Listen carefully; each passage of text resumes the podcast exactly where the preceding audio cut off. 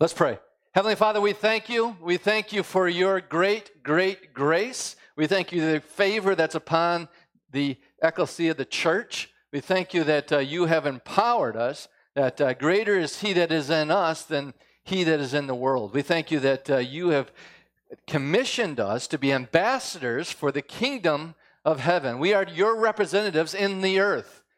Hallelujah. We, we are dual citizens. We are citizens of earth but we are citizens of heaven. We are seated with Christ in heavenly places. Hmm. We thank you. We thank you for the honor, the honor to be your servants. Hmm. We just love you. Lead us into truth and set the captives free this morning in Jesus' name. Amen. So we are on a series upside down, upside down, and uh, we, have we've, we've covered quite a few, unfortunately, in today's culture, controversial um, topics. And uh, and I, as, as I started it from the beginning, I said there's a chance if your mind is not renewed, if your mind isn't, if you don't have a kingdom worldview, there's going to be many opportunities for people to be offended, right? And you guys keep coming back, so you must be a glutton for for punishment. Um, it's unfortunate. I mean, this is this is not a series that I really enjoy teaching, right? Because it, it'd be a lot easier to teach on heaven and angels and going to heaven one day and and love you, you know, love and all that stuff, and and give you five points in a poem. Go home. It, that that's that'd be so much easier. But I would not be obedient to the call on, as a pastor. And that's just not me, it's all pastors are called to train and equip the body of Christ to see the world through his eyes, through, through the biblical understanding, and have a kingdom, kingdom worldview. Right? And I, and, I, and I thank you for those that have been praying for me throughout these, throughout these uh, messages. Um, so let's get in today. In John chapter 18, verse 36, this is what Jesus said to Pilate. Jesus answered, He said, My kingdom is not of this world. If my kingdom were of this world, then my servants would be fighting so that I would not be handed over to the Jews. But as it is, my kingdom is not of this realm. A lot of people take this scripture to mean that that this that Jesus was not concerned about the world, the world, the world systems, the kingdom of this world. That he was more um, concentrated on heavenly kingdoms, and so thus we as the church must not be concerned ourselves with um, earthly kingdoms, but be focused on heavenly ones only. And it goes as so far that there are some type, some denominations that actually teach that um, you shouldn't even vote. You shouldn't vote. That uh, you you should become also pacifism. You shouldn't you shouldn't defend your country. All of these things that are are not biblical whatsoever. You have to take the entire Bible as a whole through the lens of Jesus Christ to get your, under, your theological understanding. Do you understand that? You can't just take a scripture out of, out of, out of, just take one scripture and create a whole theology on it. It has to line up with all scriptures. See, what you have to understand is that you can't establish a spiritual kingdom with physical weapons. Right? You cannot establish a spiritual kingdom through physical weapons. Neither can you establish a physical kingdom with spiritual weapons because it's physical. Now, there are warfare that we do in the spiritual realm. We fight the spiritual kingdom with spiritual weapons, and then you have to fight physical, wep- physical wars or with physical weapons. Do you, do you understand that? Jesus came to bring the kingdom of God into men's hearts. That's the reason why he came.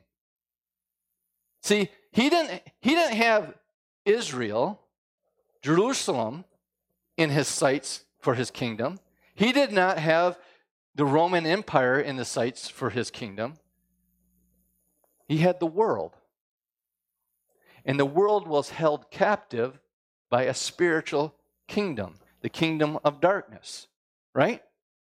Right? Because of the fall, all men were held captive in bondage to the kingdom of darkness. Jesus came to bring this kingdom into the men's hearts, his kingdom. Therefore, this was a spiritual battle. But there is coming a time, the Bible teaches, there is coming a time that Jesus will come and establish a physical kingdom. He will establish a physical kingdom on earth, and there will be physical fighting according to the book of Revelation.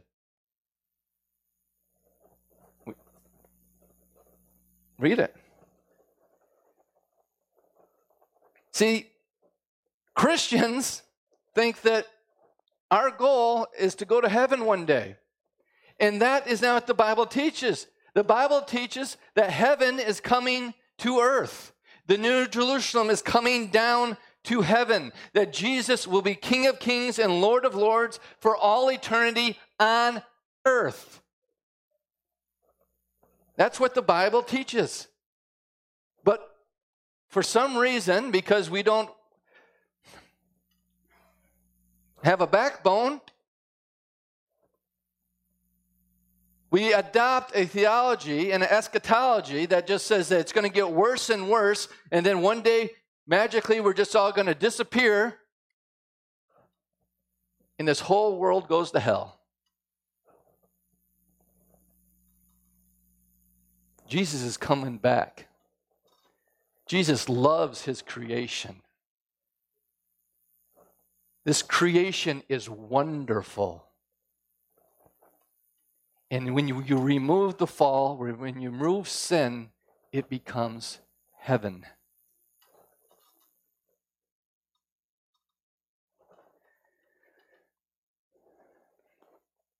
Fighting with physical means is only necessary when fighting in a physical battle. See, God intended the kingdom within men's hearts, the kingdom within, to flow into the kingdom without. We are to manifest the spiritual kingdom in our physical lives. Where does Jesus say that all corruption comes from? From within men's hearts. So if you can renew a man's heart, you can renew the way that they live. In Matthew chapter 6, verse 9, it says, Pray then in this way, Our Father who is in heaven, hallowed be thy name. Your kingdom come, your will be done on earth as it is in heaven. It, does, it doesn't sound to me that, that Jesus is not concerned with earthly kingdoms. The only way the will of God will be done is if we, as carriers of his kingdom, manifest God's will in the earth. Right? The only way the kingdom comes this side of the cross is through the ecclesia, the church, manifesting it in the earth. We are to manifest it in our homes. We're to manifest it in our schools. We're to manifest it in the workplace. We're to manifest it, hopefully, in church. We're to manifest it in our governments. We're to manifest it everywhere we go. Believers, those that are filled with the kingdom of God within their spirits, is to be manifesting that kingdom everywhere. And our kingdom is greater than the kingdom of the enemy. We are, Jesus actually said, You shall, the gates of hell shall not stand against you. You know why? What's a gate for? To keep people out. See, we think we're supposed to be running from hell. We're supposed to be running into it. Those, ga- those gates aren't going to keep us, keep us out. His glory his glory will fill the earth as the waters fill the sea. That's a little paraphrased. What's that mean? That means how do the waters cover the sea? Everywhere. Everywhere you go, in the sea, there's water. And the glory of God will cover the earth that way.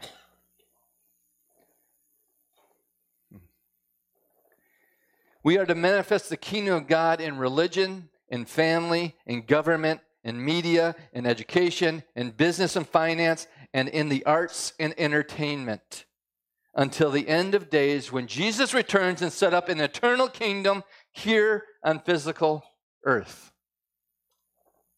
Revelation says that Jesus will rule the nations with an iron rod. And Isaiah prophesied the following. In Isaiah chapter 9, verse 6, it says, For a child will be born unto us, born to us. It's, this is fitting. We're going into Christmas season. We got, haven't got to Thanksgiving yet, but don't want to put the lights up yet. But um, for a child will be born to us, a son will be given to us, and the government will rest on his shoulders.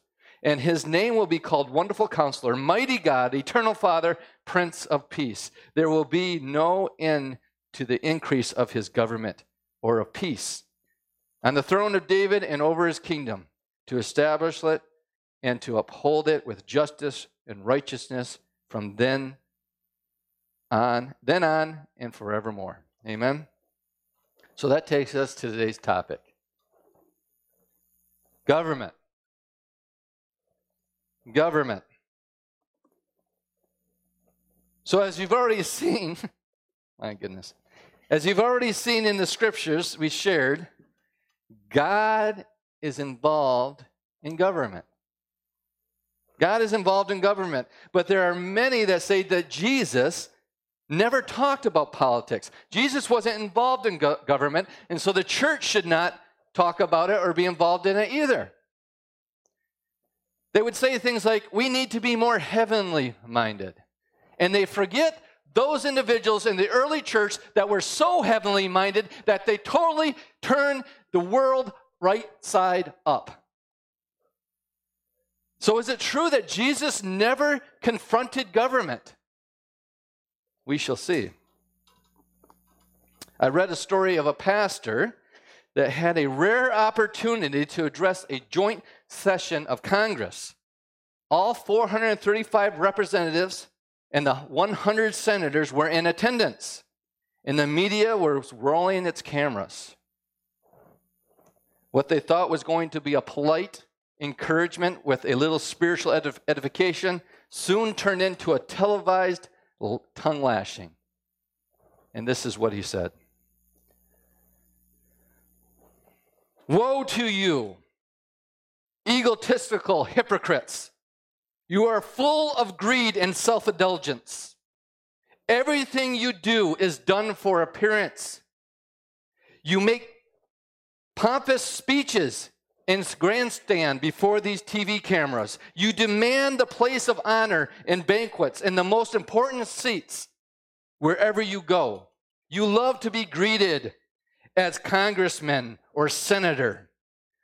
On the outside, you appear to people as righteous, but on the inside, you are full of hypocrisy and wickedness.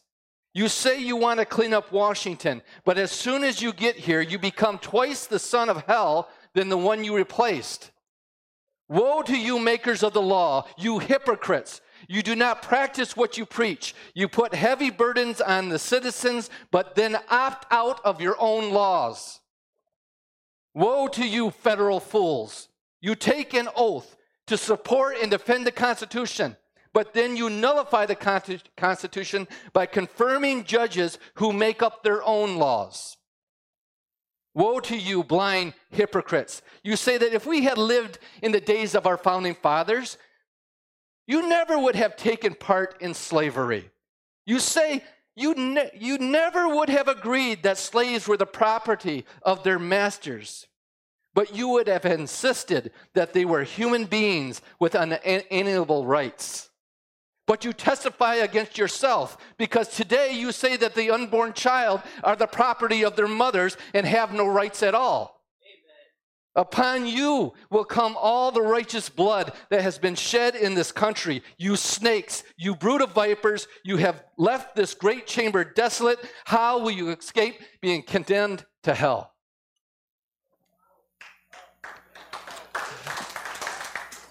Now, of course, this address never really took place. I mean, think about it. Who, who would be so blunt? Who would be so rude to address the nation's leaders this way? Certainly, no Christian, no one that claimed to be a Christian would do such a thing.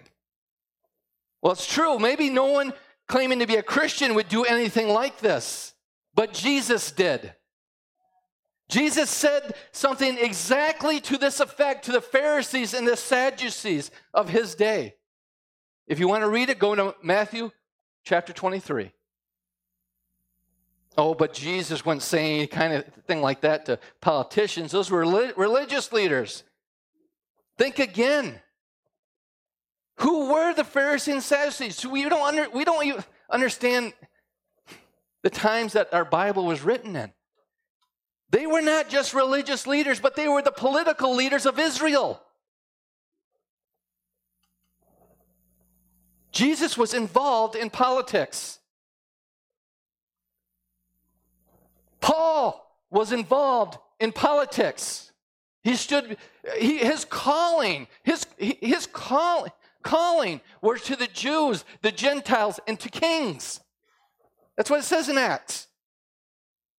He he stood before kings. He preached before the gospel before kings. He was accused. He was accused, and it caused a great riot, riot of proclaiming another king other than Caesar. John the Baptist was executed for being political. And this prophets before him.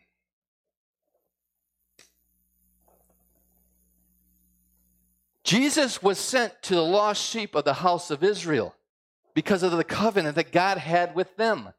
Do you understand that? The reason why Jesus was able to come against the political system of Israel was because that was the covenant people of God. But through his death and resurrection, he defeated another kingdom the kingdom of Satan that held all humanity in bondage and became the King of Kings and Lord of Lords over all the earth. But that's a completely another different message.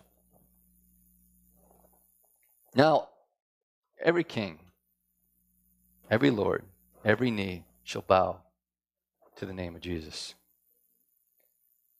Jesus was political, and his ecclesia, the church, should be also. So, what is a biblical way to understand government? First of all, God is the one that ordains governments. God ordains governments. Governments is not a man made thing, it is a God thing.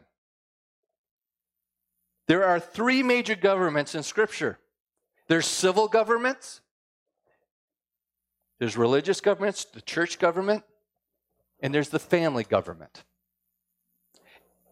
And if you noticed, those that represent a fallen nature rebel and kick, kick against all three of those governments and how God designed them to function. Then there, governmental authority was not created by God to be oppressive, but to protect people they serve. Do you understand? See, we think that government, we can, you can have the idea that, well, government is just evil. No, it's not. People are evil.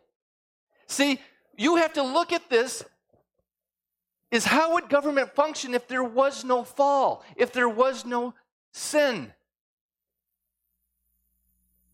I mean, the marriage government is such a beautiful thing. You have a man that is called to lay down his very life for his family, that every decision he makes is done for their best interest. And then a wife that submits to his leadership, his willingness to serve them. And children that submit both to the husband and the wife. But today we have children running the household.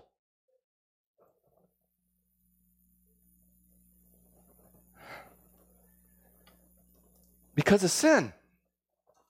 Because we don't have a kingdom worldview. Government was not, government authority was not created by God to oppress, but to protect the people they serve. As a pastor in church government, church leadership, we are to serve the congregation, we are to shepherd the flock. We are not to oppress and put them in bondage, in fear, in guilt, and shame, but to build them up, edify them, and feed them and nourish them.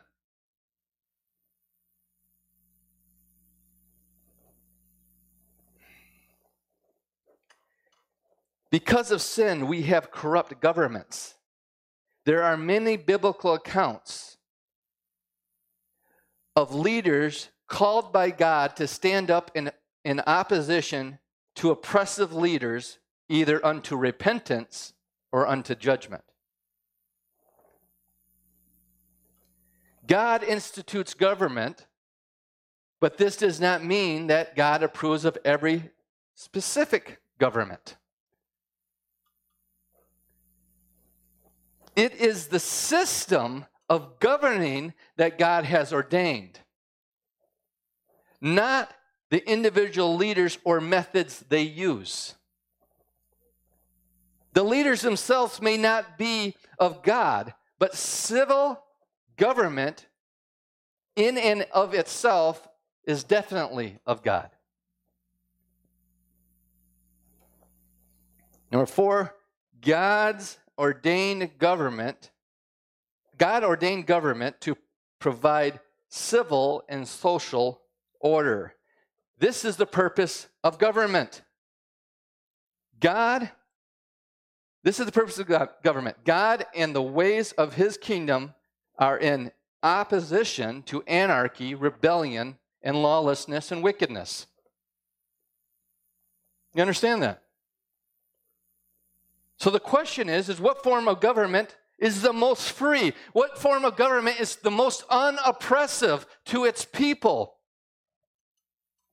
Another question is, is why do some governments produce prosperity and others produce poverty for its people? What type of government produces ultimate opportunity for the individual, and what type of government produces scarcity and limits the potential of the individual? These are questions. We live in a world. I mean, you should, you should sit back and say, why are some of the poorest nations on earth poor?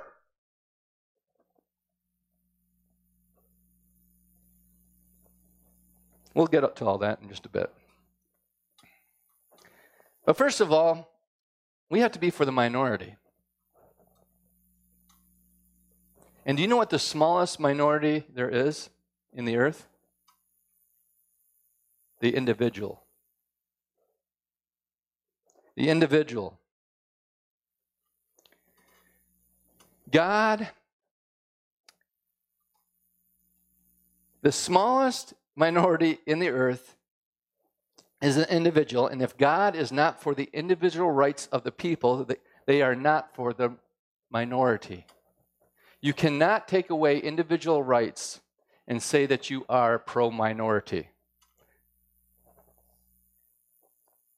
You can't take away from individuals for the collective good and say that you are pro minorities.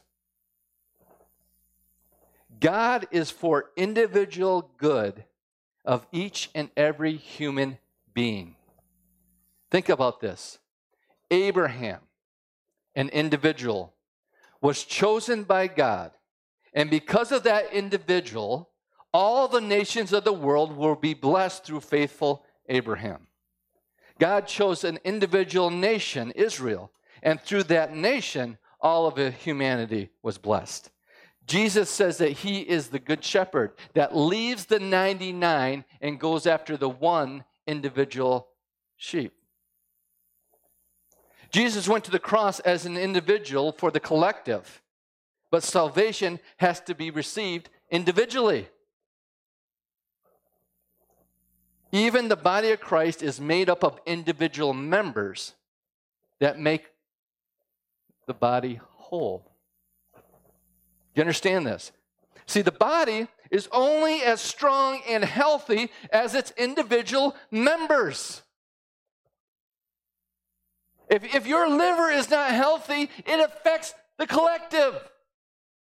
If there are individuals in our society that are not healthy, it affects the whole society as a whole. Do you understand that?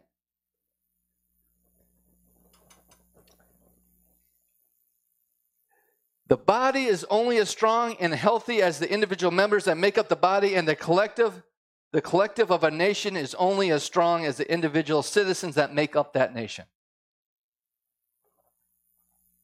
What makes a nation prosperous? What makes a nation struggle?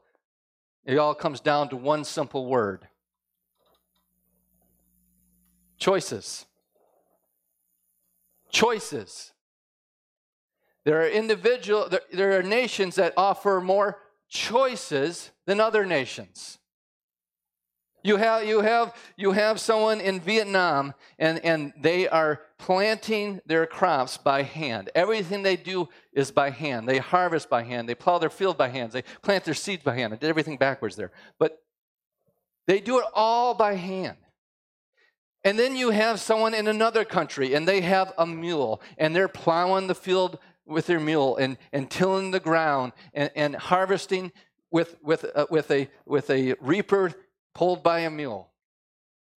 And then you have another nation and they have a, a, a, a, motorized tractor that they sit on. And then you have America, where the farmer climbs up into his million dollar tractor, air conditioned, types in the GPS, sits back, and enjoys the ride while he's watching some Netflix on his, on his phone.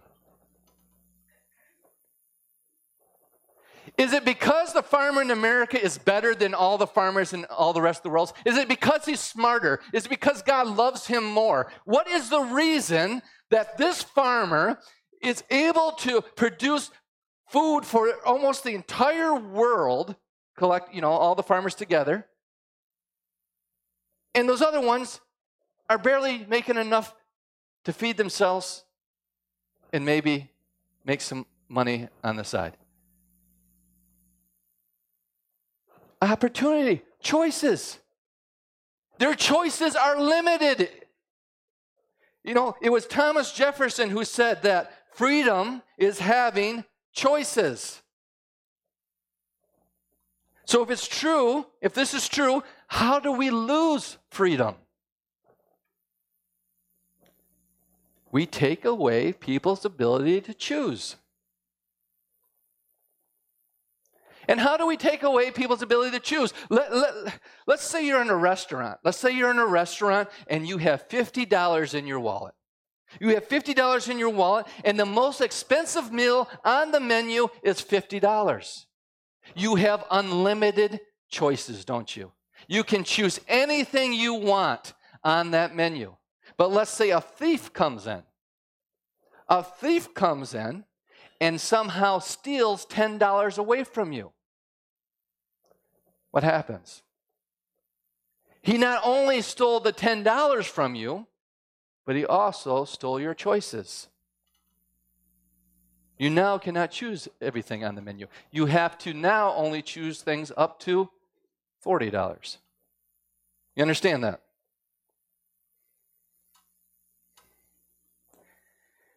This is something that government does all the time. Through taxation, they take your money and thus reduce your choices, thereby reducing your freedom. Again, I'm not talking about anarchy here. I'm not saying that we should not pay our taxes. The Bible repeatedly tells us to pay our taxes and pay that is what is what is due. But you have to understand this principle. You have to understand this principle when understanding how governments from a kingdom worldview are to operate.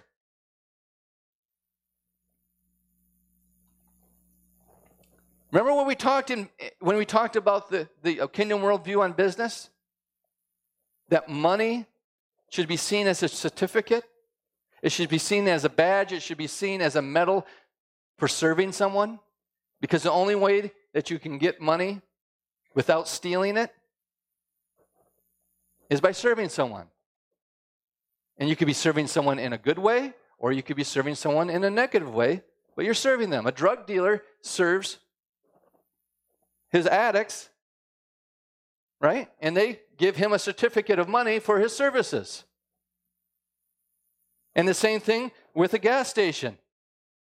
They give you a service of providing gas for your car, and you go in and give them a certificate for serving you. Do you, do you, do you understand that money is, is nothing? Money has no value without the opportunity to serve someone. Do, do you understand that? Money is nothing without service. Do you know that during um, this, when the Soviet Union was, it, was in full power before the fall of the Soviet Union, they were the second holders of gold in the world, second largest holders of gold in the world. But were the citizens of that nation prosperous? No, because they didn't have the opportunity to serve.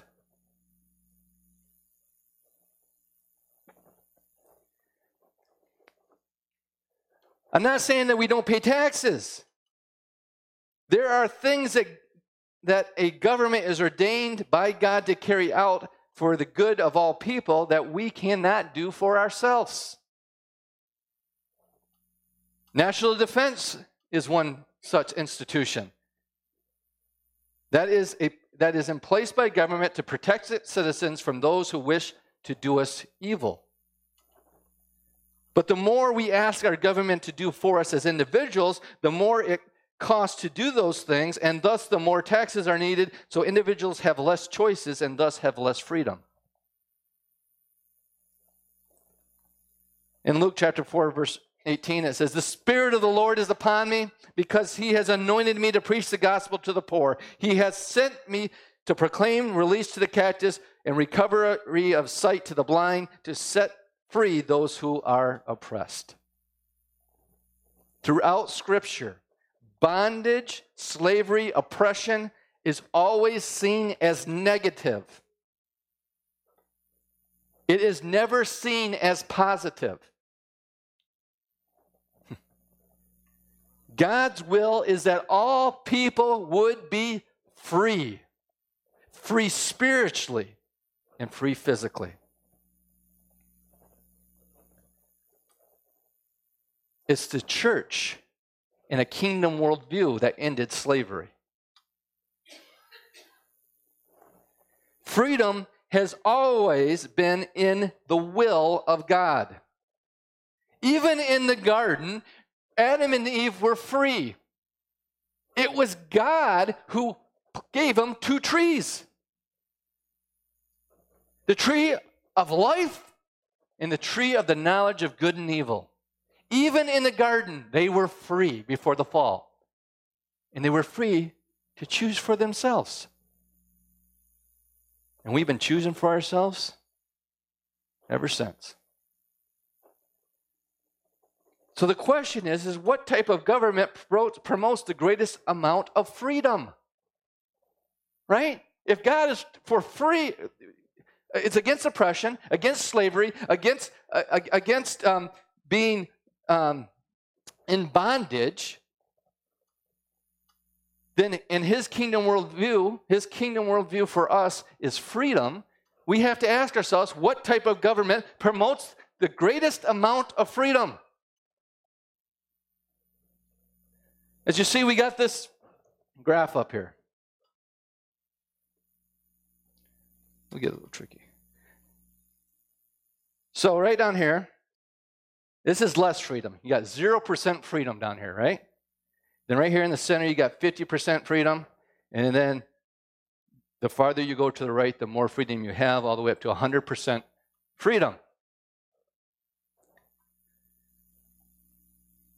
So on the left, because freedom is choices, is a type of government that controls all the tools of production. It controls all your choices. On the far right is complete freedom. The government takes nothing. You can own anything you want to own, and everything you want, and you can earn everything you want to earn. You get to keep it all. So if we so if we were to place different nations along this gauge according to the amount of freedom they allow their people, what would that show us? For instance, if we took a country like North Korea, where would that fall on this scale? A country like North Korea, I mean, has almost no freedoms for its, for its people. It, it, it's, it's, they don't even allow them to leave their country. That's something you'll, you'll find. The more oppressive, the more bondage, the more uh, control a government has on its people, they actually have to build walls to keep people in. They shoot them if they try to escape. So that would fall far to the left, wouldn't it? There's less freedom, right? How about, how about Venezuela? Where does that where does that fall on the scale? That that'd be that'd be I mean, they're eating cats and dogs and stealing stealing uh, baby formula and I mean that that'd be to the that'd be to the left. How about Vietnam, Cuba? They would all be to the left. They'd be all to the left because, because they, these nations, these governments, controls almost everything.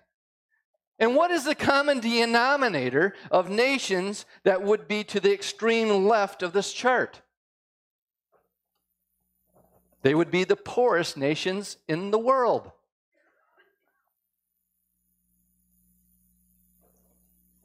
But the farther you move to the right of the chart, to the more and more freedoms of the individual, you will see that nations become more and more prosperous.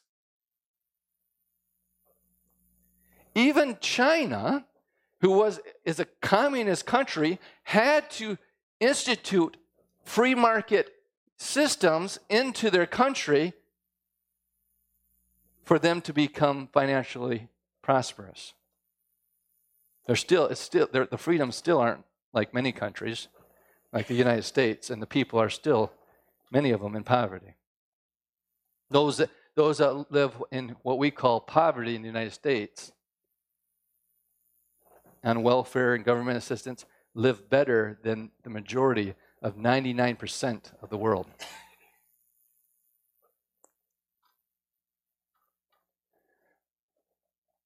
So, what are so, what are the terms? What are the terms of these two extremes of government? How, how you know, we have to have a kingdom worldview, so we have to understand the terms. There you go. The terms are socialism and free enterprise. Socialism and free enterprise. We're hearing a lot about these terms in today's media and today's college campuses. See, socialism is governmental controls on the tools of production. Free enterprise is enterprise, is enterprise free from government controls. You understand this? Parents, you better be listening because you need to teach your kids this because the schools aren't going to be teaching it to them. Now, there is nowhere in the world that is 100% free, has 100% freedom. Why? Because God institutes governments. And for governments to exist and for governments to, to do, they have to tax because go- governments do not produce anything. Do you understand that? Governments do not produce. Governments cannot produce jobs. The only way governments can produce jobs is to get out of the way. So, there is nowhere that is 100% free. And there, are, there is nowhere that is zero, has 0% freedom. You understand that? This is a scale. The, the closest thing to total government control, total socialism, total um, go- government controlling everything would be a prison. In a prison, everything, almost every choice is made for you. Unless you can trade something for some cigarettes or something. So the higher the taxes equals the greater the government control. And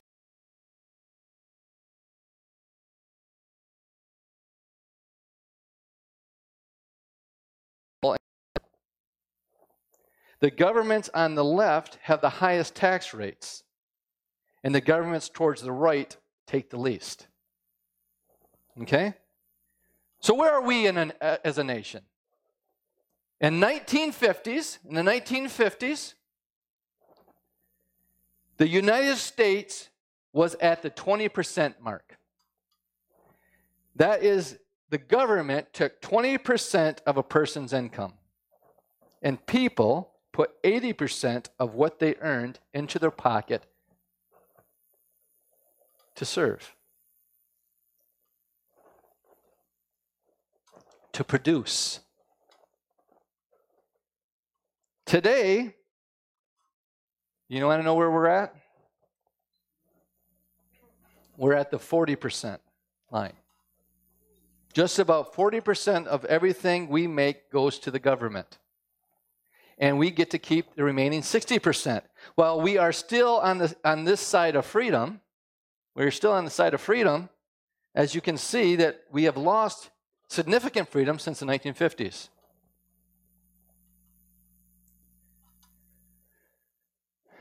The more socialist the system, the more it hurts families. Think about this. In the 1950s, the typical family in the 1950s consists of a husband who went off to work every day and supported the family, and the wife who filled the vital role of homemaker.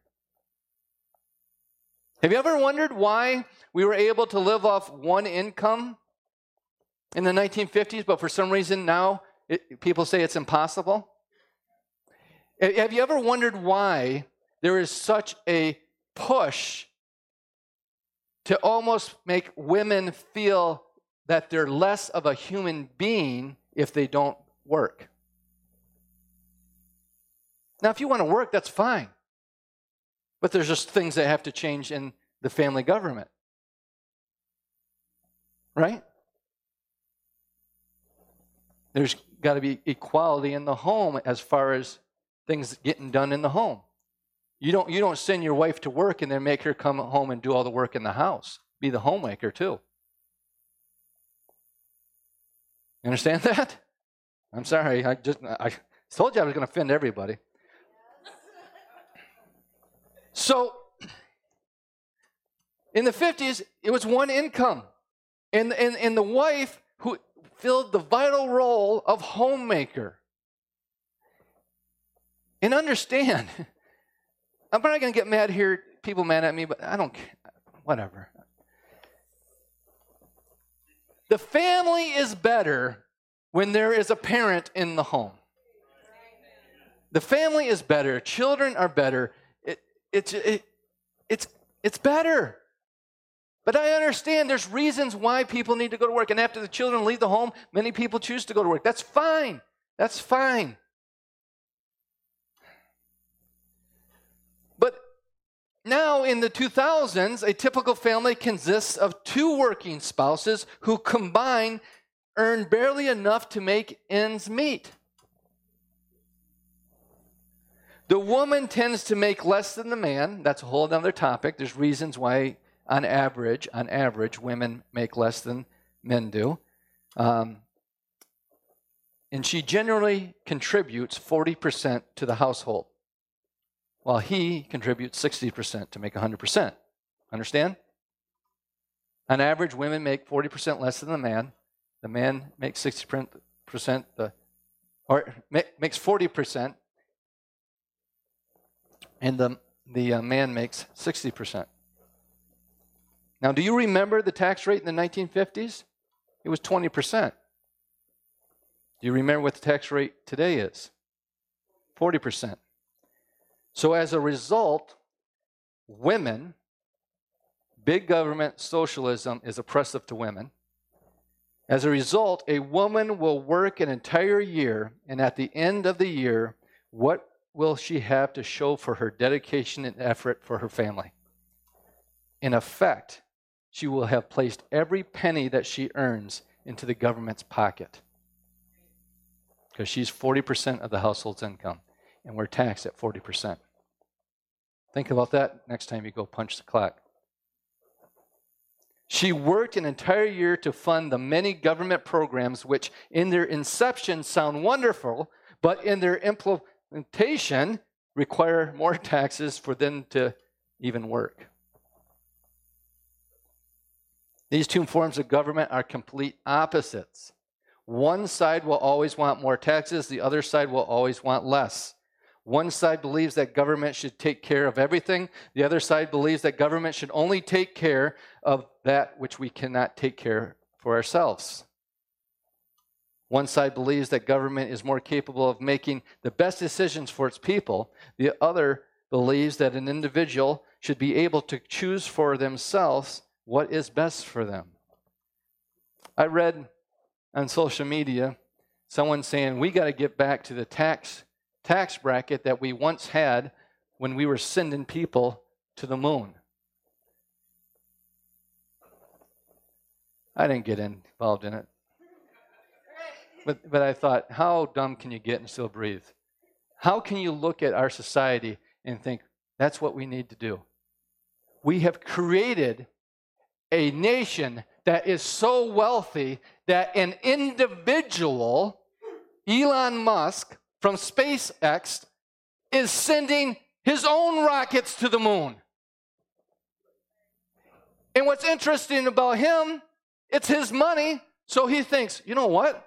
That's pretty stupid to shoot rockets to the moon and then just let them get destroyed. I'm going to design mine so when I shoot it to the moon, the boosters come back down and land right back on Earth so we can use them over and over again. See, that's the thing about government. When you go out and buy something for yourself, there's two things that you consider. You consider the value and the cost. Now, when you go out and buy something for somebody else, it's getting close to Christmas, you are still conscious of the cost, but not so much about the value of the product. You know, lime green, yeah, they'll, they'll wear lime green, right? But there's another type of purchasing called third party purchasing. That's when you go out and buy something that's, with, that's not for you, you're not going to use it, and you're not using your money. So you don't care how much you spend, and you don't care how well it performs. That's what the government does all the time. That's why, let's, let's say national defense. National defense is ridiculous. The spending is ridiculous. You know, we all re- heard reports where they spent $200 on a hammer, right? Yeah, that's what happens when government spends money that they don't it's not theirs and they're not going to they're not going to use it. They don't they don't care. We send rockets to the earth and and rocket one time use uh, billion dollar rockets and we just dispose of them. Do you understand this? I mean, can we reason together a little bit? Can we have some common sense? These two forms of government are complete opposite. One always wants more taxes, the other one wants less. One believes that government should t- take care of everything the other believes that the government should only take care of those things that we cannot take care of ourselves. One believes that government is more capable of making decisions for the people. The other believes that the individual should be able to choose for themselves what is best for them. But Chad, didn't the early church practice socialism? I'm glad you asked. And in, in Acts chapter 4, verse 32, it says, Now the multitude of those who believed were of one heart and one soul. Neither did anyone say that, that any of their things he possessed was his own, but they, all, they had all things in common. And with great power, the apostles gave witness to the resurrection of the Lord Jesus, and great grace was upon them all. Nor was there anyone among them who lacked, for all who were all who were possessors of land or houses sold them and brought the proceeds of the things that were sold and laid them at the apostles' feet, and they distributed to each as anyone had need. See, many people will point to this these passages of scriptures and says as if God is in, um, encouraging socialism. First of all, this is not socialism. It's generosity. People are giving of their resources of their own free will. It's a huge difference. There's only two people that can steal from you a thief with a gun, and the government who also has a gun. Generosity, this is generosity, it wasn't taken by the law, but given by free choice. There is no, and also there is no indication that this was ever a command or even suggested by the Lord or his apostles. It's just an expression of love that was a result of receiving God's love on the day of Pentecost. And although the desire is to be condemned, and it's a beautiful picture of Christian charity and unity, it didn't work very well. And it didn't work very long. Not many years later, there were many, many poor saints in Jerusalem. And the Apostle Paul had to go up out and make collections to send aid back to them. Some people say that the reason why that they did this is because they were convinced that Jesus Christ was going to return imminent and they didn't need those things. Sounds like people from the Y2K era. But um, but But I, I believe that the Holy Spirit put it on their hearts. And the reason the Holy Spirit put it on his hearts is because in 70 AD, Rome came down, destroyed the temple, destroyed Jerusalem, and took everything by force. So those, those that refused to be obedient to the leading of the Holy Spirit lost it all, anyways. So those that were obedient and did extravagant acts of generosity stored up treasures in heaven. See, we just got to read a little, understand. Common sense, history. Look at that stuff. Lastly, what makes a good leader? We've seen what makes a good government system. What, what does it take to be a good governmental leader? It's one word integrity. Integrity. If we desire a government that is godly and has kingdom principles, then we need to choose men and women that have one vital element, and that's integrity. Because if a person does what is wrong, they won't do what is right, right? When, it, when we choose political leaders, we are electing people to represent our values and our interests. How can we know that what we want and what they will do will coincide. We have to trust. we have to trust that they have integrity. We, we have to trust that they will do exactly what they promised they would do. And you can look at your political leaders and see this is what they promised and this is what they done.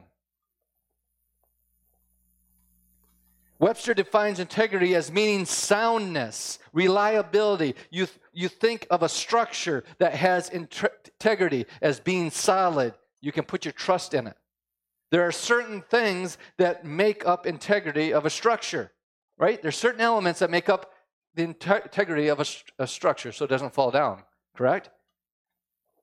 But there's also there's also materials that make up an integrity of a person. There's two things morality and character. Morality and character. See, this goes back to having a kingdom worldview. We taught on morality, correct? And where morality comes from, right? Go back and listen to it. Morality is refraining from doing what is wrong. The first question you need to ask yourself is where does this individual get their understanding of what is moral?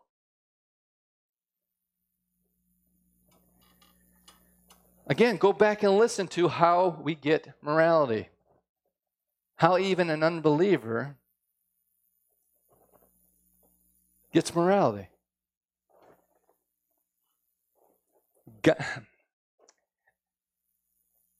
If a politician does not believe in God, let alone does not get his morality from God, they have no morality at all. The only morality that they, you could say that they have is the morality of their own making. So, why would any child of God su- support those that mock the name of Jesus, mock God, and actually war against his values?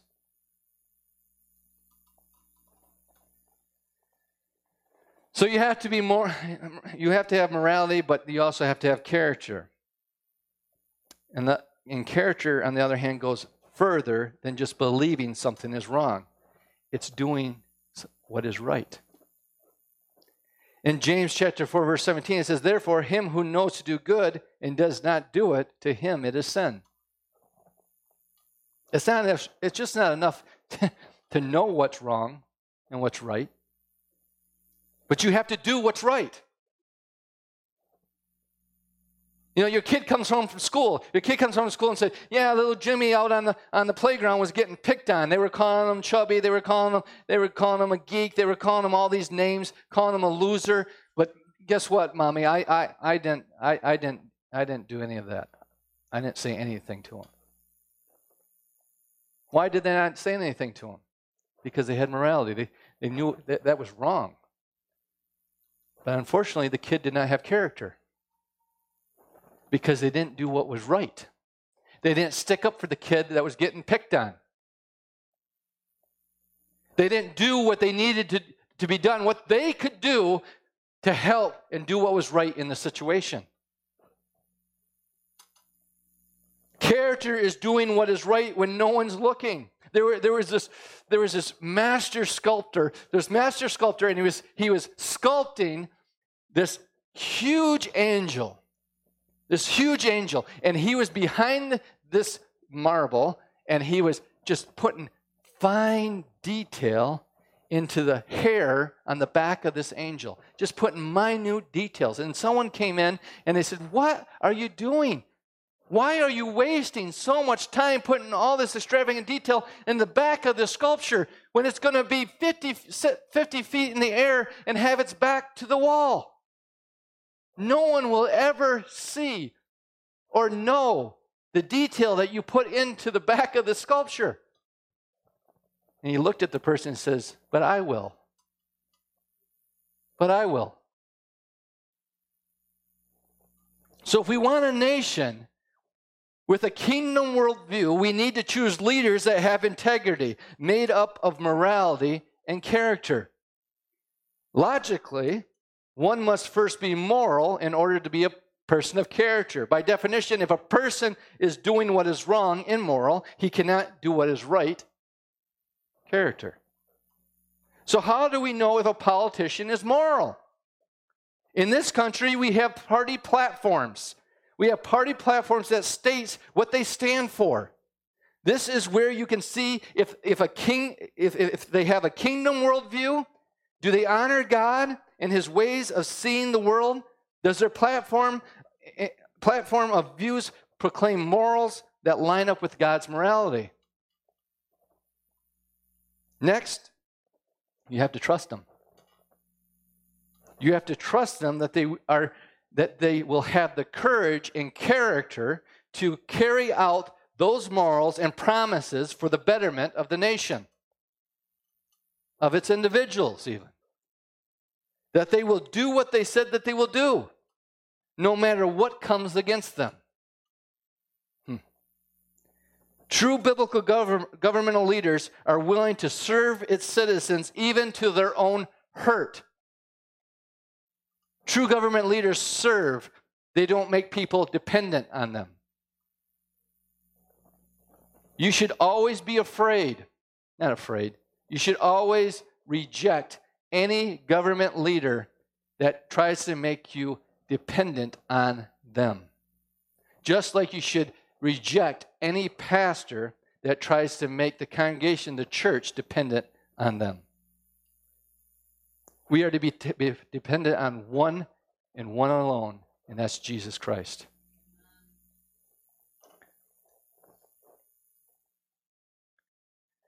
But they do it to their own hurt and would do what's right no matter what the cost. Our American heritage is filled with men and women that gave up fortune, security, safety, and even their own lives so that we would not live in tyranny but have freedom, have choices. To secure these rights, governments are instituted among men, protecting our, our, our unalienable rights from our Creator, that among these are life, liberty, and the pursuit of happiness.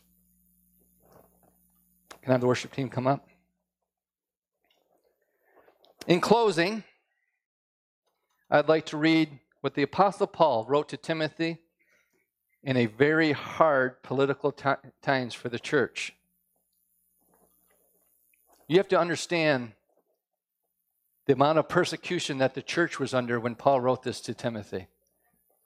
You have to understand that um, they, that church, the church was being um, persecuted, that it, um, they were dressing their children up in lambs' skins, throwing them into the Circus Maximus, and turning the lions on them. The time of Nero, the time of Nero, um, he would have dinner parties in his outdoor gardens, and he would light his dinner parties by tying Christians to stakes and setting them on fire. And in this, in this, Paul writes this. First of all, then I urge that entreaties, in prayers, petitions, and thanksgivings be made on behalf of all men, for kings and all those who are in authority, so that we may lead a tranquil and quiet life in all goodness and dignity. This is good and acceptable in the sight of our God and Savior, who desires all men to be saved and to come to the knowledge of the truth. Let's pray. Heavenly Father, we just thank you. We thank you that your ways are perfect. Your ways for government is perfect. It does not oppress, it does not enslave, it does not put those that they serve in bondage.